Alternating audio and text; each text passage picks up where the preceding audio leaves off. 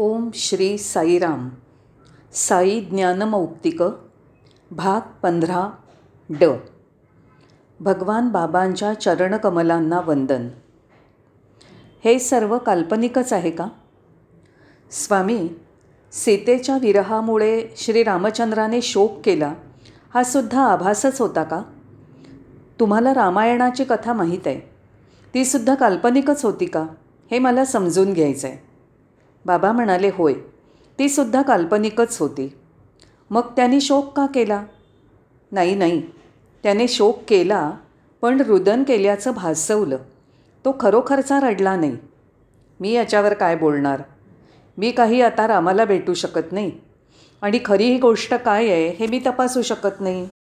स्वामी स्वतःच राम असल्याने आणि तेच हे सांगत आहेत तर मी प्रश्न विचारणारा कोण? स्वामी कृपा करा. हरिओम तत्सत. मला हे लक्षात येत नाही. कृपा करून सांगा. बाबा म्हणाले सीतेला रावणाने पळवून नेल्यावर. मी हे कसं स्पष्ट करू?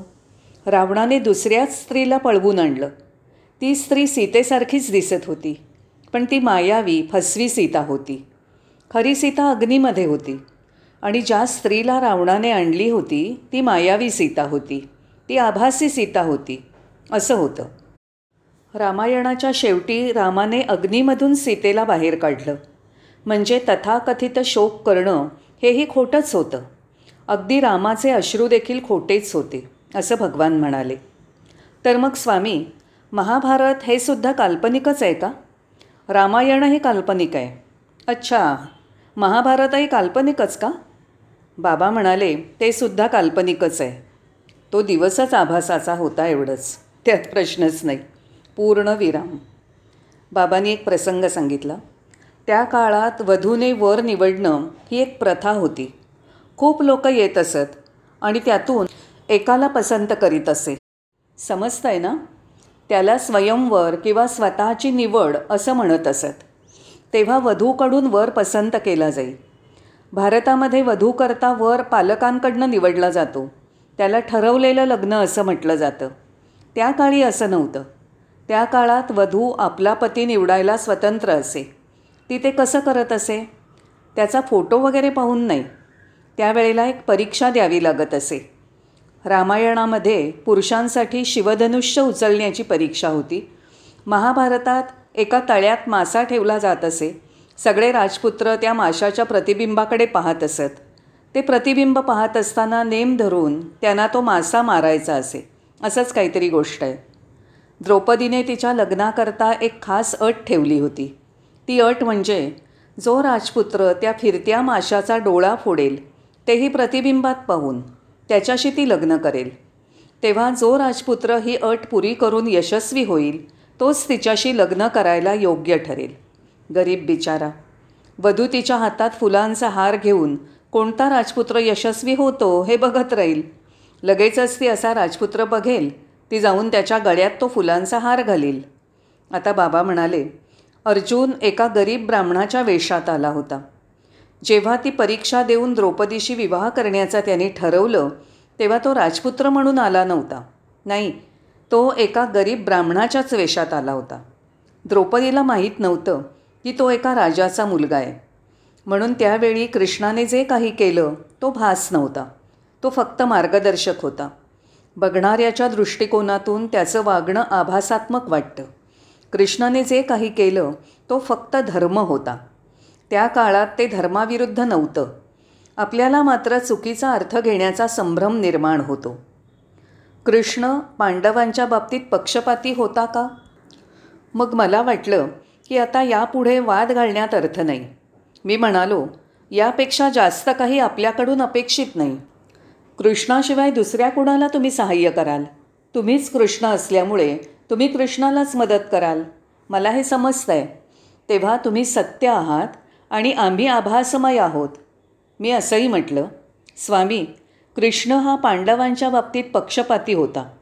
तुम्ही जर महाभारत वाचलं तर तुमच्या लक्षात येईल की कृष्ण खूपच पक्षपाती होता. पांडवांनी युद्ध जिंकावं म्हणून त्याने नाना प्रकारचं राजकारण केलं. तरुण पिढी हा दृष्टिकोन मान्य करणार नाही पण आमचे पालक आणि आजी आजोबा ते मान्य करतील. मुलं तर सरळ म्हणतील कृपया हे थांबवा कृष्ण असं का करेल? देव पक्षपाती नसतो कमीत कमी त्याने तसं नसावं. म्हणून मी विचारलं स्वामी कृष्ण हा पांडवांच्या बाबतीत पक्षपाती होता हे देवाच्या बाबतीत योग्य आहे का? कृपया उत्तर द्या. स्वामी म्हणाले हॅ तुम्ही सगळे मूर्खच दिसता. अर्थात मला माहिती आहे की मी त्यातला एक दिसत नसावा. हे सगळं कशाला? बाबा म्हणाले तो पक्षपाती दिसत असेल पण वास्तविक म्हणजे सत्य हे आहे की कृष्ण हा कधीच पक्षपाती नव्हता. ते पुढे म्हणाले युद्ध सुरू होण्यापूर्वी धर्मराज पांडवातील सर्वात ज्येष्ठ भाऊ पुढे आला आणि त्याने भीष्मांच्या चरणांना स्पर्श केला. तो म्हणाला हे पितामह इतकी वर्ष तुम्ही आमची काळजी घेतलीत. तुम्ही आम्हाला वाढवलंत. आम्ही तुमचे खूप आभारी आहोत. पितामह ह्या युद्धाबद्दल क्षमा करावी. मला या युद्धात लढावं लागत आहे. मी तुमच्या चरणांना स्पर्श करून अनुग्रह मागतो आहे. भीष्म त्यावेळेला काय म्हणाले हे तुम्हाला माहिती आहे? धर्मराज जिथे कुठे धर्म असेल तिथे तिथे विजय होणारच असतो. मी तुला आशीर्वाद देतो. नंतर धर्मराज गुरु द्रोणांकडे गेले. त्यांच्या चरणांना त्यांनी स्पर्श केला आणि म्हणाला हे गुरुदेव तुम्ही आम्हाला सर्व निशाणबाजी धनुर्विद्या शिकवलीत. मी आता तुमच्याशी युद्ध करणार आहे. मला आपले आशीर्वाद आणि अनुज्ञा असावी. द्रोणाने उत्तर दिलं माझ्या पुत्रा असं बघ जिथे जिथे धर्म असतो तिथे तिथे कृष्ण आहे. आणि जिथे कृष्ण आहे तिथे विजय आहे. घाबरू नको चिंता करू नको. तू यशस्वी होशील. माझे आशीर्वाद घेऊन जा. तुम्ही असं का म्हणता की कृष्ण पक्षपाती होता? द्रोणाने त्यांना आशीर्वाद दिला. भीष्माने त्यांना आशीर्वाद दिला. त्यांनी नेहमीच धर्माचा मार्ग अनुसरला. म्हणून शेवटी युद्धात ते विजयी झाले. भगवान पुढे म्हणाले युद्धामध्ये सर्व कौरव मरण पावले. कृष्ण कौरवांची माता गांधारी हिच्याकडे सांत्वन करण्यासाठी गेला. कौरवांची आई गांधारीने कृष्णाला दोष द्यायला सुरुवात केली. अरे देवा आता तुझं समाधान झालं का? तू पांडवांच्या बाजूने अतिशय पक्षपातीपणा केलास. माझ्या मुलांच्या मृत्यूला तू जबाबदार आहेस. आहेस ना आनंदात? तू कसल्या प्रकारचा देव आहेस? तिचं असं बोलणं चालूच होतं. ती काही झालं तरी त्यांची आईच होती. मग कृष्णाने प्रत्युत्तर दिलं हे गांधारी तू का रडतीयस? खरं म्हणजे तुझा पती धृतराष्ट्र जन्मांध असल्यामुळे राज्याचा राजा व्हायला योग्यच नव्हता. तुला माहिती आहे की अंध माणूस कधी राजा होऊ शकत नाही. जरी त्याला राजा म्हणून राज्य करण्याचा अधिकार नव्हता तरी त्याने दीर्घकाळ राजा म्हणून कार्य केलं. नंतर तू त्याच्या पावलांवर पावलं उचललीस. कारण तुझा पती जन्मांध असल्यामुळे तू तुझ्या डोळ्यांवर वस्त्राची पट्टी बांधलीस. परिणामी तू तुझ्या मुलांकडे पाहू शकली नाहीस. आणि त्या मुलांना मातेचे आशीर्वादही घेता आले नाहीत. मग बाहेरच्या लोकांनी त्यांना आशीर्वाद द्यावेत अशी अपेक्षा तू कशी करतेस? ज्या मुलांना मातेचे आशीर्वाद मिळू शकले नाहीत त्यांना देवाकडून आशीर्वाद मिळावेत अशी अपेक्षा तू कशी करतेस? तुझी चूक आहे. जेव्हा भगवानांनी महाभारतातली ही कथा थोडक्यात सांगितली तेव्हा प्रत्येकाचं मन हे लावलं. बाबांनी दुसरं एक उदाहरण दिलं. ती एक छोटीशी कथा आहे. असं झालं की एका अंध माणसाला मूल झालं. या अंध माणसाच्या बायकोला कामावर जावं लागे. कामावर जाण्याआधी ती तिच्या अंधपतीला सांगत असे हे पहा मी कामावर जाते. जर बाळ रडलं तर मुलाला दूध पाजा. अंधळा माणूस म्हणाला दूध कसं असतं? बायको म्हणाली तुम्हाला माहीत नाही दूध पांढरं असतं. ओ लक्षात आलं. पण पांढरं म्हणजे काय? कसं असतं? बायको म्हणाली बगळ्यासारखं. बगळा कसा असतो? तो माणूस आंधळा होता आणि ती स्त्री आपले हात बगळ्याप्रमाणे हलवून त्याला दाखवायला लागली. तेव्हा हे असं होतं. आंधळा राजा धृतराष्ट्राला सत्य काय हे माहीत होतं पण तो सत्याच्या मार्गाने गेला नाही. असं असतं की एखादा माणूस पाण्यात बुडत असेल तर तो बोलू शकत नाही. धृतराष्ट्र हा मुलांवरील प्रेमाच्या पाण्यात बुडाला होता म्हणून तो बोलू शकत नव्हता. सत्याचं आचरण कसं करायचं? मग मी म्हणालो स्वामी सत्याबद्दल तुम्ही किती छान बोलत आहात. तुमच्याप्रमाणे सत्य कोणीच बोलू शकत नाही कारण तुम्ही सत्य साई आहात. सत्य म्हणजे खरं. स्वामी आम्ही सत्य कसं आचरावं हे मला समजलं पाहिजे. सत्य हे महान असतं हे तुम्ही सुंदर रीतीने स्पष्ट केलं पण आम्ही सत्य कसं आचरणात आणावं? बाबा म्हणाले अगदी साधं सोपं आहे. ओ असं कसं स्वामी? जसं दोन अधिक दोन बरोबर चार. तसं सत्य हे साधं आणि निश्चित असतं. त्यात मतभेद नाही संदिग्धपणा नाही. तुम्ही ते सहज आचरू शकता. काढणं आणि तुमच्याकडे ओढून घेणं. मधल्या वेळात बाबांनी आपली दृष्टी भक्तांवर स्थिर केली. मग त्यांनी पाठीमागे आमच्याकडे पाहिलं आणि म्हणाले पहा इथे रशियातून आलेले एकाहत्तर भक्त आहेत. इथूनच त्यांच्याकडे नीट पहा. ते इथे पूर्ण एकाग्रतेने बसलेले आहेत. फक्त स्वामींचाच विचार करतायत. तुम्ही त्यांच्याकडे लक्षपूर्वक बघा. मुलांनो तुम्हाला माहीत नाही आज रशियामध्ये मोठ्या संख्येने भक्तगण आहेत. बहुतेकांकडे त्यांच्या घरामध्ये ऑफिसमध्ये बाबांचे फोटो आहेत. मी म्हणालो स्वामी तुम्ही शिर्डी साईंप्रमाणे पोपटाच्या पायाला दोरा बांधून त्यांना तुमच्याकडे ओढून आणता. जगभरातील तुमच्या सर्व भक्तांना तुमच्या चरणकमलांपाशी ओढून आणलायत. स्वामींची त्या दिवशीची शिकवण तत्त्वज्ञानाने भरलेली होती. ती खूप सखोल आणि गंभीर होती. मेक्सिकोची तीन मुलं. मग स्वामी आपल्या खुर्चीतून फिरू लागले. तुम्हाला माहीत असेलच की साधारणपणे स्वामी नेहमी फिरत्या खुर्चीत बसतात. त्यांनी अचानकपणे तीन परदेशी मुलांना जवळ यायला सांगितलं. ते उड्या मारत आले. त्यांनी बाबांकडे अशा तऱ्हेने येणं हे बघायला छान वाटलं. स्वामींवरील भक्तीमुळे ते खूप दुरून आले होते. जेव्हा स्वामी एखाद्या परदेशी माणसाला आपल्याकडे बोलावतात तेव्हा मला त्यांचा फोटो काढावासा वाटतो कारण प्रत्येक माणूस समाधानाने भारलेला असतो. एखाद्या हजारो मेणबत्त्यांच्या शक्तीच्या बल्बसारखा.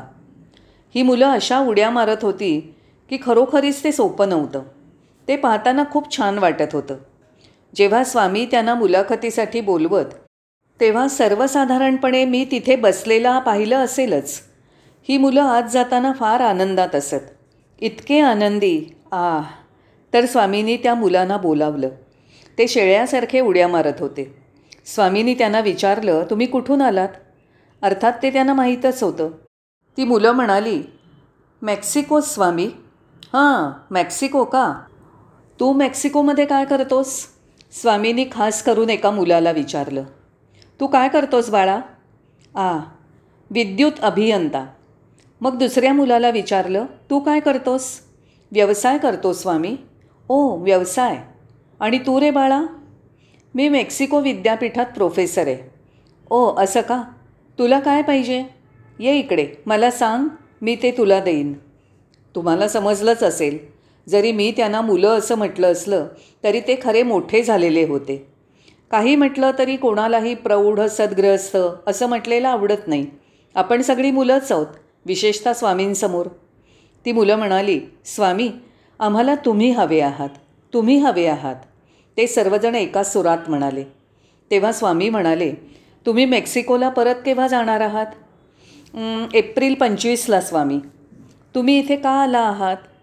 मेक्सिकोतील एकजण म्हणाला स्वामी आम्हाला आमची सुट्टी स्वामींबरोबर घालवायची होती म्हणून आम्ही इथे आलो आहोत. तेव्हा स्वामी म्हणाले ठीक आहे तुम्ही जाऊन बसून घ्या. ते तिथून निघण्यापूर्वी स्वामी म्हणाले मी तुम्हाला उद्या परत बोलवेन तयार राहा. तुम्ही तयार राहा. जेव्हा स्वामींनी त्यांना सांगितलं की मी उद्या तुम्हाला परत बोलवेन तेव्हा ती मुलं खरोखरी चालत नव्हती तर ती तरंगायला लागली होती. त्यांना त्या परिस्थितीत पाहणं म्हणजे एक प्रकारचं शिक्षणच होतं. होय मी सुद्धा खूपच आनंदात होतो. मग स्वामींनी आमच्याकडे बघितलं आणि म्हणाले त्या परदेशी लोकांकडे पहा. ते किती आनंदात आहेत. त्यांच्या चेहऱ्यांकडे पहा. नेहमी हसतमुख. बघितलं हे परदेशी लोक भक्त त्यांचा वेळ जास्तीत जास्त सत्कारणी लावतात. तुम्हाला या गोष्टी माहीत असल्या पाहिजेत. व्यक्तिगत सामाजिक आणि आध्यात्मिक मूल्य. मधल्या वेळात स्वामींनी बाजूला पाहिलं आणि एका विद्यार्थ्याला बोलावलं. इकडे ये रे बाळा तू काय शिकतोयस? कसला अभ्यास करतोयस? Swami P H D doctorate. होय स्वामी. असं का? तुझा विषय कुठला आहे? मूल्याधारित समाज स्वामी. ओ हो मूल्याधारित. मी लगेच संधी घेतली. स्वामी एक शंका. खरं म्हणजे ते त्या विद्यार्थ्याशी बोलत होते पण मी मध्येच त्यांना थांबवलं कारण तो मुलगा ते विचारू शकला नसता. स्वामी निघून गेले असते आणि आम्हाला त्या काही गोष्टी कळण्याची संधी मिळाली नसती. जर ते त्यांना आवडलं नसतं तर ते फार तर म्हणाले असते हे शांत रहा वेळ संपली आहे खाली बस एवढंच. त्यामुळे काही बिघडलं नसतं. जर आम्हाला काही आणखी माहिती मिळाली असती तर ते आम्हाला चाललंच असतं. स्वामी आम्हाला एक शंका आहे. मी म्हणालो काय शंका आहे? व्यक्तिगत मूल्य काय असतात? सामाजिक मूल्य काय असतात? आणि आध्यात्मिक मूल्य कोणती? ती फायद्याची आहेत की तोट्याची असतात? मला हे समजावं. बाबा म्हणाले जी मूल्य बदलत नाहीत युगानुयुग अबाधित असतात. जी मूल्य भूत वर्तमान आणि भविष्यात टिकून राहतात ती पायाभूत मूल्य असतात. ती आध्यात्मिक मूल्य असतात. जी मूल्य वेळेनुसार बदलतात जी समाजाच्या चालीरीती रूढींवर अवलंबून असतात ती सामाजिक मूल्य होय. प्रत्येक व्यक्तीच्या वागणुकीप्रमाणे वैयक्तिक दर्जा सुधारण्यासाठी आणि समाज कल्याणासाठी केल्या जाणाऱ्या कार्यांना वैयक्तिक मूल्य असं म्हणावं. स्वामी हे खूपच उत्सुकता उत्कंठा वाढवणारं आहे. तुला माहीत आहे भगवान म्हणाले आकाशात ढग येतात आणि नाहीसे होतात पण आकाश कायम तसंच राहतं. एक भांडं आणि त्याचं झाकण ही दोन दिसतात पण ती दोन्हीही एकाच मातीची असतात. त्याचप्रमाणे आध्यात्मिक मूल्य सातत्याच्या प्रवाहात स्थिर होतात. ती मूल्य कायम राहतात आणि समाजातील अनेकत्वातील एकत्व टिकवतात. आध्यात्मिकता आणि आध्यात्मिक मूल्य कधीही विभाजनाकडे जाणार नाहीत. ती अनेकत्वाकडे जाणार नाहीत. आध्यात्मिक मूल्यांचा हेतू आणि विषय एकता हाच आहे. इतक्यात संगीत सुरू झालं आणि भगवान खुर्चीतून उठले. एका हाताने भगवी कफनी धरून त्यांनी सगळ्यांकडे पाहून मंद स्मित करून ते भजन हॉलकडे हळूहळू आणि रुबाबात चालू लागले. साईराम साईराम साईराम. ओ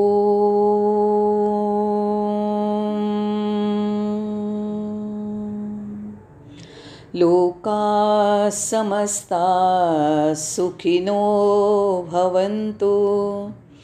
लोका समस्ता सुखिनो भवन्तु।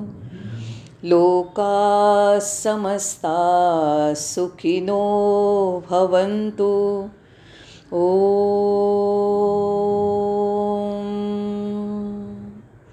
शान्ति शान्ति शान्तिः